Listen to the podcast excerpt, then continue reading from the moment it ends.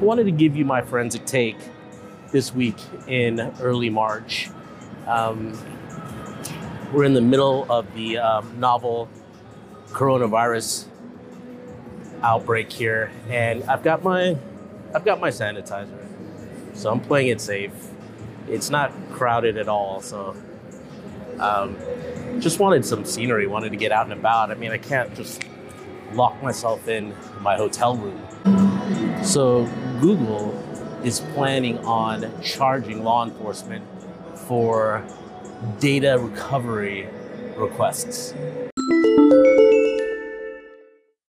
Let's see here.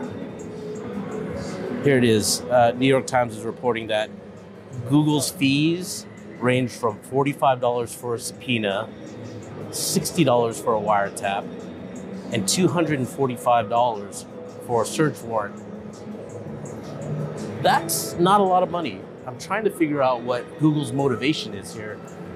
Are they trying to create a revenue stream or a deterrent from these data retrieval requests? I'm sure they get hammered. I mean, in on civil matters, we would love to have Google comply with our subpoenas, but they're not entirely cooperative.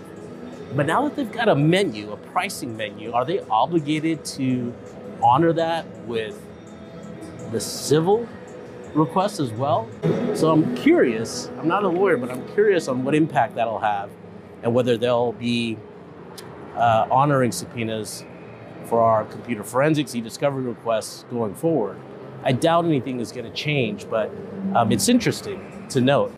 Comment below if you think it opens the door for us, especially for matters where this type of edit evidence, whether it's Gmail or Google Drive or any G Suite evidence, is of a critical nature, which, yes, mobile devices, hardware devices are still being imaged, but they're just being preserved for preservation's sake. For the most part, the juicy stuff, that corrupt intent, is being found more and more these days in cloud platforms, whether it's messaging, social media, or other um, cloud storage mechanisms. You know, the phone is, is obviously a, a popular device for forensic imaging, but really you gotta think about mobile devices as a conduit to the cloud ultimately.